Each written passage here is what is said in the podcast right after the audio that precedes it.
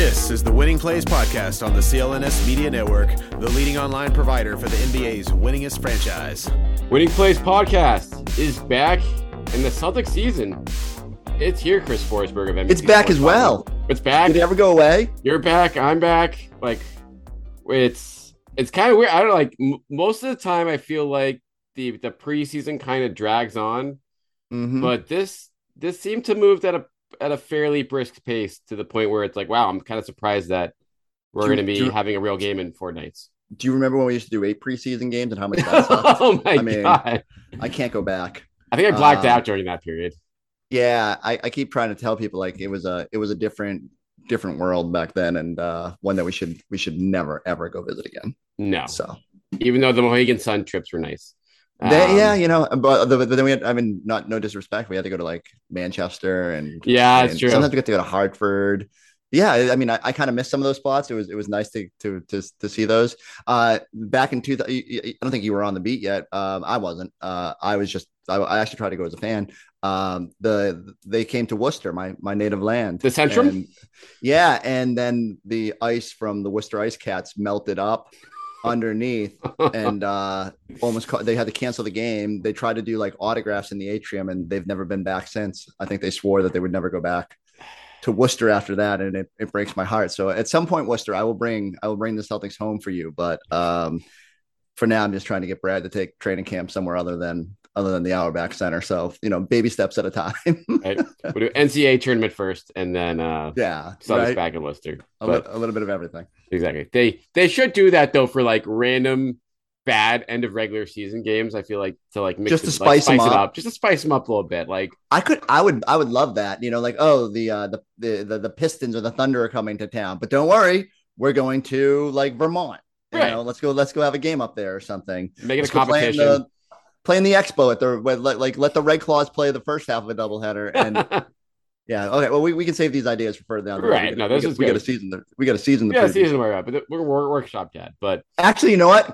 I don't mean to, as always. I don't mean to hijack your podcast, but I haven't had like a late week episode of my own, so I need to ask you about something. Something before the season starts is the Grant Williams extension. Yes. And so you had a very educated piece in talking to Grant on MassLive.com, and where you laid out why you don't think will happen. I said at the start of the week, it's weird, like because I think Brad loves extensions, and I think they will. And the only thing that will make this thing move is a deadline. And so Monday is going to be sort of the day where everybody gets back together and says, "Okay, like where are we going with this?" And like, do I think something's going to happen? I don't know. I think it's a coin flip. I think it's more, but I probably lean, if I had to pick, like you said, that it doesn't happen. But I don't think I can just unequivocally slam the door on it. My whole thing is like, okay, I get it from both sides. Where is Grant going to get more money from next season? Yeah, well, that's why I think like Grant. I was with you of being like, well, this is like a coin flip situation of getting done. But then I talked to Grant about it, and he was, and I brought up some of the other names that have come up, and he was, to my surprise, being like, nope, that's not my category then. And I'm like, oh, okay. Like, and I get it from his verse, like you and that's no like fault on Grant in terms of like, no, you should always value yourself. Bet on yourself. And he's in a situation where he's going to get lots of opportunity this year. So if he kills it, then things may change for him. But at the same time, the realities of the market and are what they are for a guy like him. And I think that for something to get done this weekend, he's the one that's going to have to like readjust and realize, hey, I could give myself some protection in here and probably still get a deal it's not going to be much worse than I was going to get in a year from now. I think they both have some like wiggle room, right? Like I trust that the Celtics, as you wrote, are probably holding firm around that mid-level money. They just gave Rob like slightly north of that, and I think they're willing to get up to there. But if Grant's like valuing himself in the $17 million range, like that's probably too big of a bridge to gap. But if he's valuing himself at $14, $15 million, can you bridge that gap? I wonder. I think the one thing I would say I understand both sides. I think part of me says like, we're in these situations. Sometimes you got to bet on yourself and you got to just kind of like trust that, when you get to that negotiating table, you're going to give that other side reason to do it. But I wonder you know, my fear for Grant is you overplay your hand a little bit, and now you're sitting there next year, and the only qualifying, you know, only thing above a qualifying offer you got is either something under the mid-level, like call Kyle Anderson and ask what kind of money you're going to get as a versatile power forward, or it is north of the mid-level, but okay, you're going to go make $14 million to play in Indiana. How you feeling about that? And I just think, you know, both sides need to sort of understand that. And the other thing for me is like just the idea of playing with a clear mind. And here I go full Brad Stevens. You know, it's hard when these things linger over because you're always thinking about them, and all of a sudden you get in a slump and you're thinking about it. I think there is a great value in sort of clearing your head before season and all that. And hey, like, look, it's not the worst thing. There's been plenty of guys, even in the Danny Ainge era, everyone said like no one signs extensions in the Danny Ainge era, but there were offers out there that probably should have got to the finish line and were really, really more close than anybody could know to getting to the finish line, and guys bet on themselves. And then the next year they signed at either a little bit more money or like whatever. But sometimes I wonder if it's worth the quibble to get there. So I'm fascinated to see what happens. I err on the side of nothing, but you know, it's a fascinating situation to kind of watch. It is, because it's a fun staring contest, because you look at Grant's side and he's looking at the Celtics and be like, listen, like they're screwed if they lose me, like in the future, like they have no way to replace me. And I know that, and they know that. So I'm not going to like let them off the hook here, but the Celtics side is what you just laid out as being like, okay, Grant, okay, go. Yeah. Let's go find some teams that are going to, you know, sign you an offer sheet for above the mid-level exception. It just doesn't happen much. No. Certainly not for his type of players. Like, yeah, Keldon Johnson got $18 or $20 million per year. Guess what? Like, you're not Keldon Johnson, and you're like, and you're never going to have the type of upside offensively that he presents. What is Grant's ceiling? I don't mean to turn this into the Grant podcast. Yeah, but like, that's always it's a good discussion. Like, I don't know. I'm a little bit more excited about his ceiling now after this preseason. I don't like to buy too much in, but it's like some of those dribble drives, I'm like, okay, this is like a dimension. Can I tell you what, like, the two most common questions I've gotten this offseason are? You'll guess one easily. Like, the first question is, what happened with Ime? Right. And then after I Euro stepped that one and into the layup, people go, do you see that Grant Hezzy the other night? Like, you know, and so that's good. That's great that in what was essentially a shortened offseason, that Grant was able to add to his toolbox. And I think that's important for young players, and that's huge for him going into what amounts to a contract year. I just wonder, you know, once they're healthy, there's a lot of depth here, and it's going to be hard to sort of prove yourself. And so he's got these first few months could be really vital for Grant in terms of establishing himself. And yet I don't know, outside of more consistency in the playoffs, what he's going to show us beyond. Like, look, all that stuff is great, but I think your ultimate value is what can you do when it matters most. And like, cause I know Grant Williams is a NBA rotation player, and I just don't know if he is a super high level role player off the bench, or if he is the Al Horford eventual succession plan, if he develops his game that much. And so, you know, like, again, I mean, I don't know if the average NBA fan nerds out over this stuff as much as I do, but like, these are the fun little like game within the game that I enjoy. Cause like, you know, the money and like how you put together a team and how you build it out and how you make people feel comfortable. And so I just hope that if it doesn't get done, that both sides, again, don't have to like stress too much about it into the future. Yeah, because that is, I think, a kind of an underrated part of last season was the fact that all these guys were on long-term deals. And I think that, given all the struggles at the start of the season, that probably made it a little bit easier for them to, you know, the buy-in and get on the same page. And, you know, Grant, to his credit, I mean, he's not the type of guy I think would fall prey to that. True. Of like, this year. But at the same time, like you said, if he goes 0 for 24 again from 3 to start the year, like, he's had some really good seasons shooting for 3, and they may be outliers. We don't know yet. Like, we're going to find that out from a sample size standpoint. And I don't know, it's like for all his upside could be, that like, he's still like 6'5". Yeah. And so like that might, it's hard. All of a sudden, it's really, I do think that.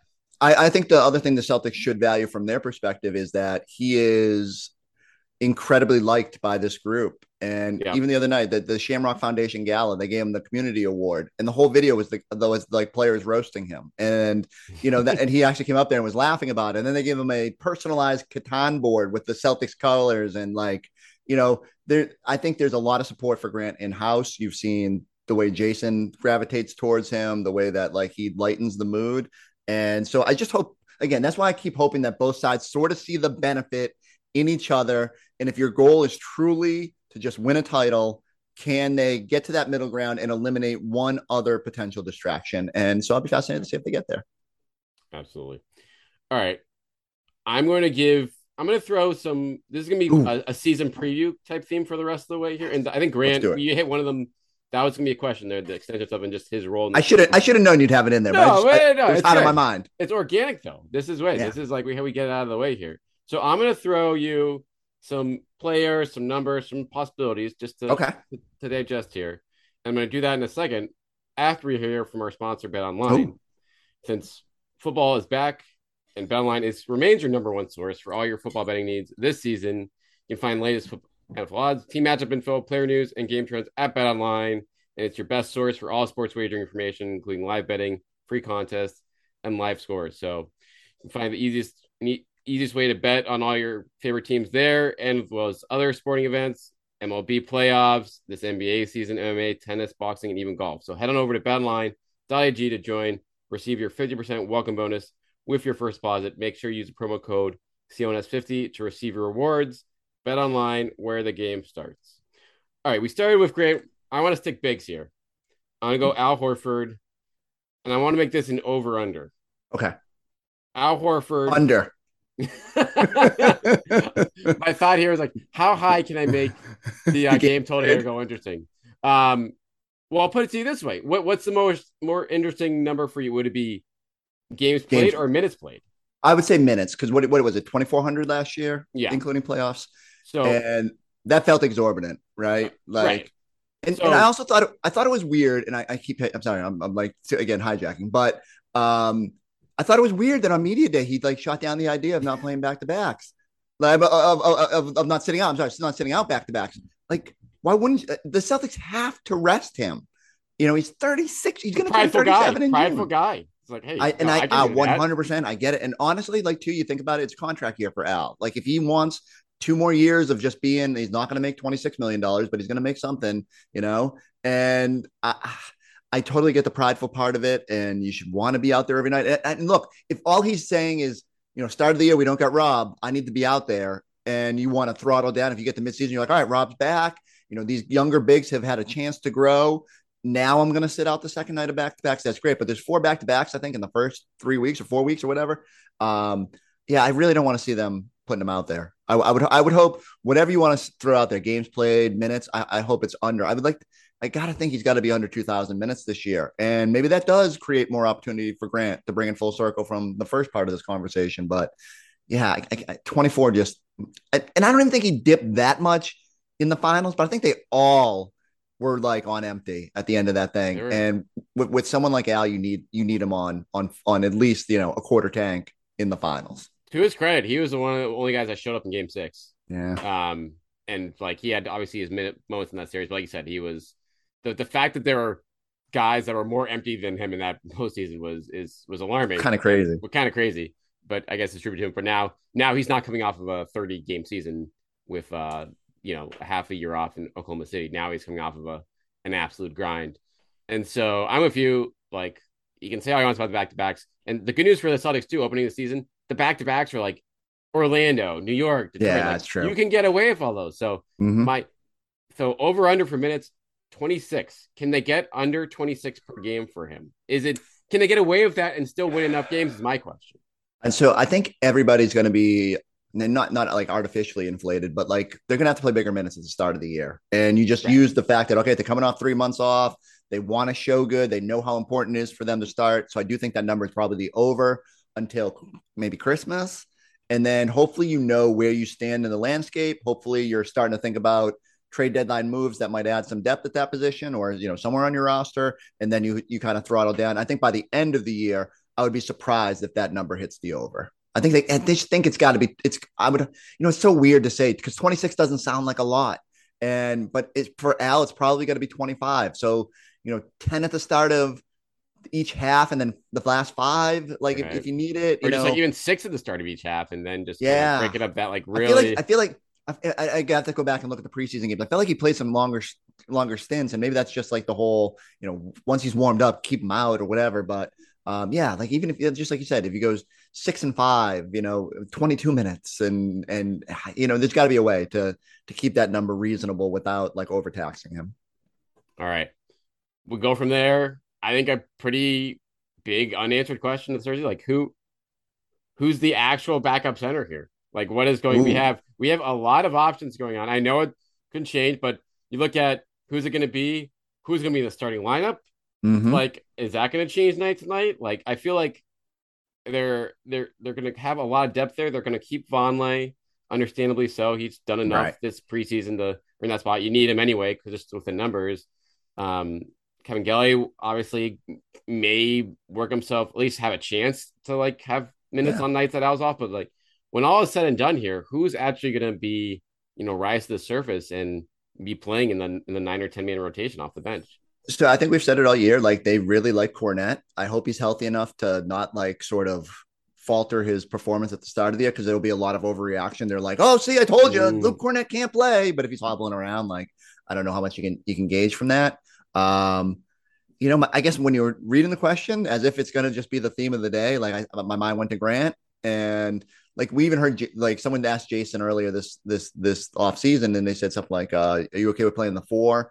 You know, what about the 5?" And he said, "No, yeah, that's fine. I'm there like the second tallest dude on the court on this team, so I'm gonna be the biggest guy for us in certain lineups. But like Grant can guard the 5s, and you know, like as if okay, I'll be out there, I'll be the center of sorts, but." And I just think that's the way it's going to be. You're going to see small ball lineups with Grant. I think you'll see small ball lineups with Malcolm, and they're just going to have to figure it out. And can you stay small and not get punished on the glass or defensively? Can you get away with having, you know, Marcus Smart? We know he's going to switch on to Embiid like 10 times on opening night and we're going to hear all the stretch 6 jokes, and it's going to be, you know, but that might just be the way it is. Like you're just kind of cobbling it together along the way, because I don't think no matter how good or how much you need them, I don't think Kornet and Cabangeli and, you know, Vonleh and all that, like are going to play like excessive minutes. They're just sort of there to bridge the gaps that you can't. And that's why I think they felt comfortable all along that they can get by. And then Blake is essentially one of your backup 5s, right? Because especially at the start of the year, you're just going to throw him out there and you're going to see if you can get away with it defensively. And as long as he's taking charges and moving the ball offensively, maybe that's enough to get you through. Yeah. I mean, Blake is the clear wild card on that front. And I agree, like the going small, like that's the strength of their team right now in terms of the personnel. So that'll be an easy choice to make against teams that, you know, are happy to go small with you anyway, because, but the intriguing thing for me is like against Philly, for instance, on opening night, it's like, okay, are you putting Grant on Embiid and like praying for that? Or are you saying, okay, who can Kornet give us 5 minutes? Can Vonleh, if Enes Freedom can give, as a guy who enjoyed the Enes Freedom era, and like it's been interesting to watch in the postscript, but like he could go out there and at least hold up and joust. Like I'm not saying they were great minutes, but at least you had somebody who you felt like could go give a little hand-to-hand combat with him. And so like I think Luke is big enough to handle it. Like I don't think it's going to be pretty at all times, and I think he's going to have moments where you're like, who is out there? What backup big, what starting big in the league fares well in those situations. So right. I think you just have to live with it sometimes and hope that the talent at the other positions on the court sort of mask your deficiency of that one. Yeah. Well, I mean, they turned down an option at a lot of other bigs, you know, beyond play in terms of bigger guys, like even someone like Harrow, I heard they could, you know, you could have had even a stab at him, but they said, oh, we like Luke Kornet. Vonleh was more of a flyer, but he looks like he can provide if you need the rebounding guy, him or Kevin Gelly will be that. And I'm fascinated to see, because if this rest plan for Al Horford comes to be, like those guys are going to have to play, and we'll see if they're up to the task. And look, if it's a huge deal, like at Christmas, you start scouring the market, you know, right. One of the things Brad said over the offseason was that ownership has given him the green light to spend. If the big position turns out to be as much of a problem as probably like all of us have collectively made it, whereas like, you know, where an 11.5 on the panic meter outside the Celtics organization. And for whatever reason, internally, it seems like it's a 3. And, you know, but if they get into the season and just realize it's a bigger deal than we think, then they'll make a move. And then, you know, it's hard to make trades based on what they've got, but not impossible. Let's take a quick break here to hear from our sponsor, LinkedIn Talent Solutions. These days, every new potential hire can feel like a high-stakes wager for your small business. You want to be 100% certain that you have access to the best qualified candidates available, and that's why you have to check out LinkedIn Jobs. LinkedIn Jobs helps you find the right people for your team faster and for free. I've been on LinkedIn myself for years. I know it's led to a few opportunities through connections I've made on there in my writing career. And so it's definitely a place you want to be on to find a new work opportunities or to hire someone for your small business. It's incredibly easy to create a free job post on LinkedIn Jobs. You just post about who you're looking for, add your job and the purple hashtag hiring frame to your LinkedIn profile to spread the word that you're hiring on there. There are simple tools you can use like screen questions that make it really easy to focus on the candidates that might have the right skills and experience, so you can quickly prioritize who you want to interview for position and make that hire. It's time to finish the year strong, only a couple months left in the year, and finding that right team member can help your business get over to the top. And it's why small businesses rate LinkedIn Jobs #1 in delivering quality hires versus leading competitors. So here's the deal. LinkedIn Jobs helps you find the qualified candidates you want to talk to faster. So post your job for free at linkedin.com/winning. That's linkedin.com/winning to post your job for free. Terms and conditions apply. And now back to the show. All right, that brings us to the next one. Ooh, Celtics trade, January 15th, before or after. Wow. Interesting. It feels like in recent years, they've loved to get their work done early. And yet, like, they obviously went all the way down to the wire with Derek White. I think they'll know beforehand, and I think they have learned the value of getting someone in-house early as possible to get them the reps. Like if it's someone that legitimately you're going to have to lean on down the stretch, and whether that's to patch the big man position, whether that's an injury that comes up, then I say under, so like earlier than January 15th. Otherwise, if it gets past it, you know, I don't know. I think, and then it more comes an issue of, are there guys that aren't playing that you're just trying to move? Are there goals to satisfy, like looking into the future? Is it just tax related? I could see those sort of deals going a little bit deeper, but I think if it's going to be a legitimate move, I'm going to say right before January 5th. Is that's the day everyone can be traded, right? So so December 15th is free agents, and then January 15th is another day, like right, another checkpoint day where more. So as long as it's traded, as long as it doesn't involve anybody that needs to hit that checkpoint, I think it's before. I'm disagreeing with you on this. I'm going after because I don't think we see Rob until like early January. And fair. I think they'll want to gauge that. And I agree with that. If you do want to get guys in the door, if that's going to be someone who's going to be in your playoff rotation, and I would imagine teams that want to tank this year will want to be, you know, getting rid of right, good players sooner rather than later. So I could see it happening before 15th, but I wonder, and this will lead to a follow-up question on the trade stuff right now for you, is what's your bet on where, if you're going to have one real swing at a rotation player, where do you go for? Do you go for a wing or do you go for a big? I mean, didn't we see in the playoffs they really needed one more wing? And, you know, I just hate this. I keep going back to it. It just felt like the Warriors had one more wing and you just didn't. Like, who are you leaning on? You couldn't count on anybody on that bench, and you'll be a little bit more assured this year with what you've got. You don't like what you see from Justin Jackson? Come on. He did have that one half, man. Like all of a sudden, what a turnaround for him, though. By the way, unbelievable. After the worst half ever, he went from like people thinking he was going to get waived at halftime to people like wondering if they maybe should lock him up for 3 years just to be safe. And so, I do love the polarizing swings. Yeah, I honestly like. And this is just based on like how weirdly assured they seem at the center position. It makes no sense from the outside, and yet their confidence that they exude about being able to get by with what they've got suggests to me that they want to leave the flexibility to pursue all positions, and that wing by that point, if nothing more than to save some gas for Jason and Jaylen, could be a bigger need than the big.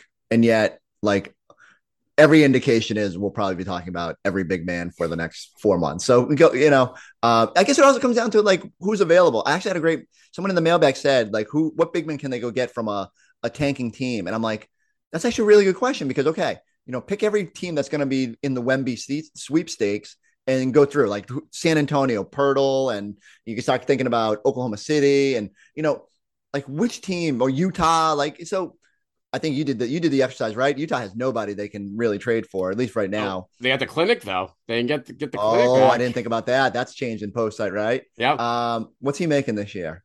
He's making like 11. They could get there. I don't think that's a guy like that's not someone because it's like, is he going to play in the playoffs? Like probably not. Like let's like not. No. Not, and you don't want to make. You're not making a move to just get somebody who gets you to the finish line this year. Right. You want someone who can play in your like top 8 or top 9 if you're going to make that kind of a move.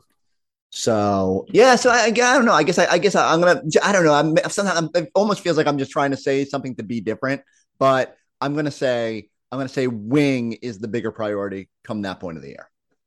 I agree with you. It should be. All right. I wonder again, if Rob is a question mark, if he comes back and it's like, he's not. Rob ain't going to be a question mark. I mean, I don't question what he can do. I question whether he can stay healthy. And is Malcolm Brogdon staying healthy? Well, that's true. That's a pretty, if he goes down, things could. That's the thing. And that's why I think we can say like they have good depth in the backcourt right now, but you're one injury away from being like, ooh, like now Peyton Pritchard's playing a ton of minutes. Now you don't have the versatility to go small because Brogdon can play up. And so I think there's just, it's all connected. More than anything, we just got to see it, right? Like, real games with real rotations will tell us a whole lot more than what I can gauge off of all these games against the Charlotte Hornets. Is there a question in there about Gordon Hayward's haircut? Oh, or like his next trade, but no, not that we can bring that up to the surface right now. Did you see it? Can we just? Someone posted that today. Someone posted that on Twitter. I got the good look at it. I'm just gonna say I texted my barber. I was like, "Is this a trend that I need to be aware of?" And he said, "No." And so, didn't you share barber of Gordon Hayward, by the way? Back in the day we did when he was in Boston. The first barber I went to, he was involved in the my new barber who was just a little bit closer to home. Although I still consider like everyone part of my barber family because they all they've all helped along the way. This one is just a matter of my guy Nick is super convenient now. Although he's turning into a rock star too. He's on jet planes and stuff like that. So. Okay.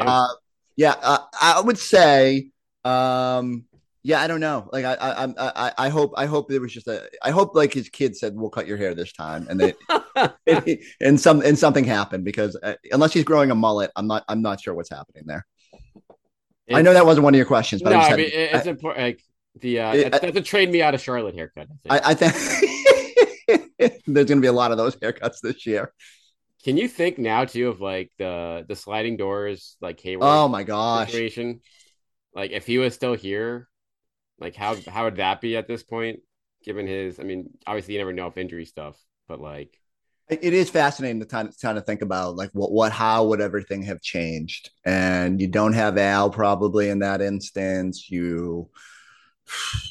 Is he just injured last year or 2 years? It really is crazy. I mean, then you throw Terry into that mix, and what if Terry? I don't know. We could go down a whole wormhole. We'll save that for an off week. Yeah, no, my hair would look similar to Gordon Hayward's if we started trying to unravel that shoelace knot. All right, let's go to another story, and I'll just bring up Jaylen here because I think he's looked really good this preseason. Mm-hmm. All accounts locked in. The what percentage odds would you give him of entering like the All NBA conversation and opening the door to the Supermax possibility? Like, is that realistic for him at this stage of his career, given the talent around the league right now? I think it's tougher now that like, Kawhi's healthy and stuff like that. I think it gums up that his essential position. Although he does have a little bit of, he's always like, doesn't he show up on the All-Star ballot as a guard? And, right. I think he'll have a little flexibility there for so, that. That's a great question. Cause now I need to go back and look. Cause like last year and the whole Embiid thing with the forward and the center thing, like, does that happen again? Does like, does Embiid take a forward spot and then you're slotting Paul George or Kawhi down to a guard, and like that could factor into whether Jaylen's in the mix more than he isn't. But I'll say this, if the Celtics win and they're as good as we expect them to be, both Jaylen and Jason are in that conversation. I fully expect Jason will be first team All NBA this year. And, you know, again, based on like the crazy position stuff. But, you know, like it gets difficult. It gets hard once you start thinking is LeBron on there? Are the Lakers more respectable than they were last year? Where is he slotting? You know, what is just the landscape of the NBA and like who's healthy, who plays enough games to make it. But like watching Jaylen coming back and being sort of same finals first quarter awesome Jaylen, yeah, I'm really bullish on like Jaylen's sort of, he wants it this year. And I think that's a huge part of like why people can be pretty bullish on the Celtics. Yeah. I mean, I know I didn't really answer your question. So when we rewind the tape and everyone holds us to these and says, God damn, you were wrong on everything. I'll say, if I had to bet, I'll say I am, just to keep with the 51-49 of Grant's extension, like I'd say 51% certain he probably does not get All NBA just because of the logjam. Yeah. But like, there's a really good chance that if people get hurt or if he just has a really good year, he does get it. Yeah, I think I'm going to put it, I'm less high on his chances just because of the logjam and just I just think the assist turnover situation for him is always going to make it like tough for him to get. But at the same time, if they play smaller and, you know, he's going to get out, he's going to have a lot more spacing and room this year with the shooting round. And if Hauser's shooting translates and Brogdon out there, it's like, oh crap. Like Brown could really just tear it up if against the right opponents here. So I'll say 20%. I think that's all. I think that's fair. Like again, if you're judging it based on the landscape of the league, it gets a lot more difficult to factor into it. Like there's 15 spots, but he's really only eligible for, you know, because, you know, point guards and centers, like you're talking about. Now you're down to like 10 spots or whatever that you're kind of jockeying over, or 8 or whatever you want to call it. 6 really, if you're just talking about forwards. And, you know, if Kawhi's good, although I wonder how many games Kawhi's going to play. Yep. You know, there's a whole bunch of wild cards in that, but yeah, it's definitely, put it this way, I don't think we would have been having this is Jaylen going to make All NBA conversation last year, and as good as he was, and now it's like a legitimate topic. 100%, and he's already talking himself into preseason games where the rest of the regulars are off. So you wonder how high his minutes will be this year, but the injury situation for him does have to be something to keep tabs on too, just based on his history there. All right, we got a few minutes left. Let's go rapid fire here. All right. We need to hit. You know, I don't do rapid fire, but I'll try. Sam Hauser, 37% from 3, over under. Over. It's got to be over. He's going to have so many open looks. If he's under 37, he'll be in Maine, like getting reps. Yeah, right. Yeah, like because like you got to be better. All right, Malcolm Brogdon. Whoa, you got to answer. Oh, I'm going under. I'm going to say 36, which is, but it'll still be like it'll be a good 36. Wow. I don't know. Like I guess. 36 Slander. Is low. Okay, all right. I'll say draw 37. All right. Malcolm Brogdon, minutes per game, 28.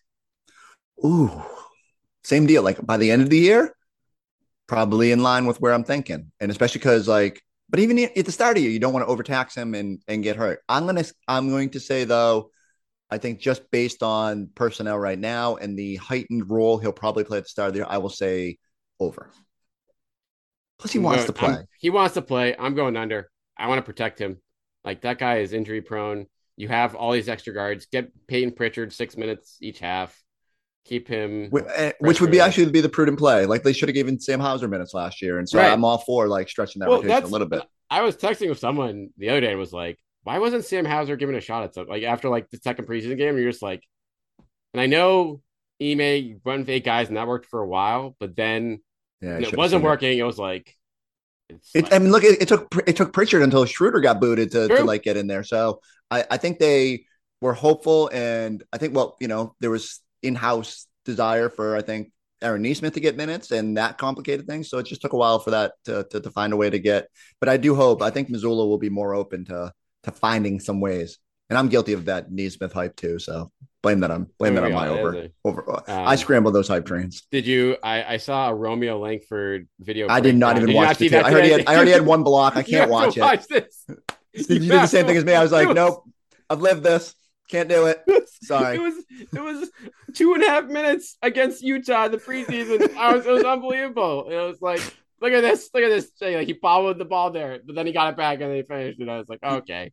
I will say this, like, guys like him and Neesmith are going to play a lot, and there's going to be nights where you look up and they're going to have good nights and you're going to be like, damn, did they give up? But I mean, I think we had a large enough sample with both guys to know that, at least in the case of Neesmith, he was never going to get the minutes here. And with Romeo, it just didn't have the motor. And, you know, they got to find a way to get him cranked up more when he's out there, because he has the ability, all the ability.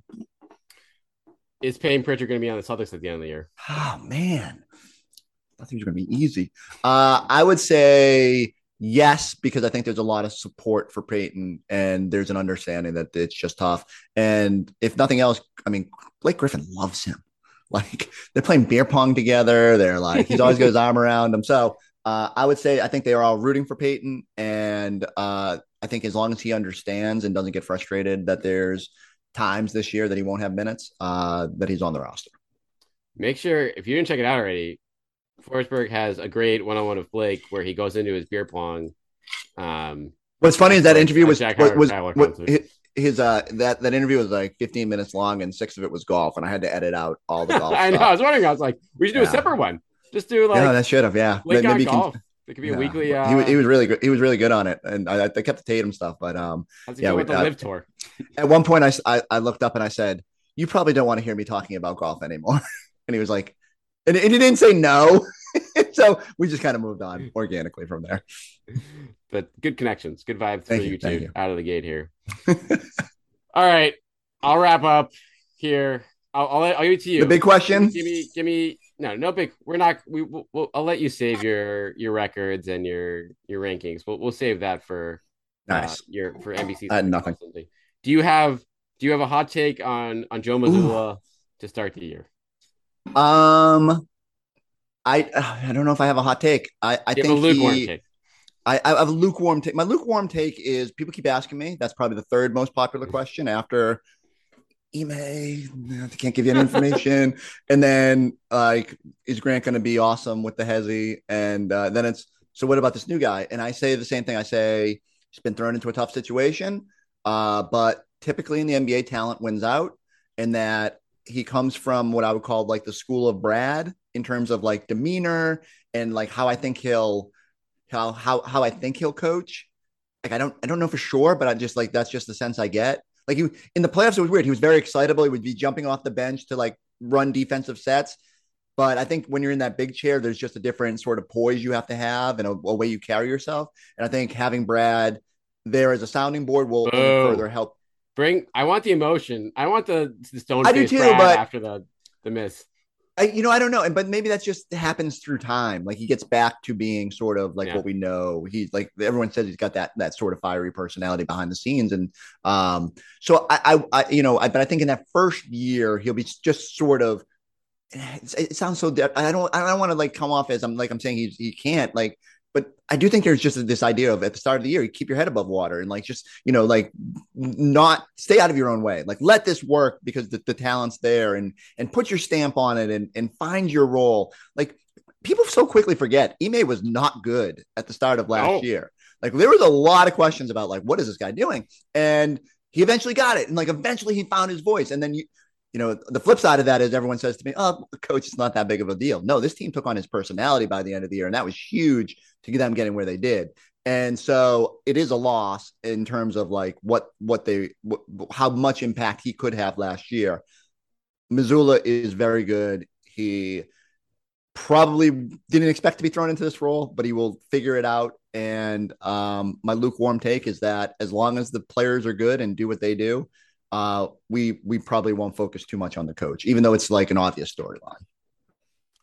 This is my lukewarm. We got a hot take. I would not be shocked if Mazzulla is a better in-game coach than Ime. I would not be shocked.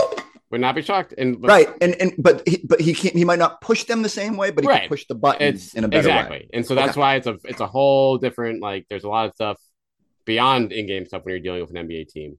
And so those are the unanswered questions, but I like from a tactical standpoint, that's what I'm throwing out there. All right, Forsberg, you're off the clock. This was a good pod. This was good. This rolled fast. Make sure you're checking out all this stuff. NBC Sports Boston has had a lot of great exclusive interviews from media. We're back, baby. COVID's gone. COVID's gone. Chris can talk to us. I'm going to see him at the Garden. I mean, crazy. It's I don't even know what I'm going to do. I don't remember where to park. All right. So make sure you're checking him out on the airwaves, on the Celtics Talk Pod, after games all year long. He'll be around in regular here, too, on the Winning Plays Pod. Rate, review, subscribe, and we'll be back with you guys for next week.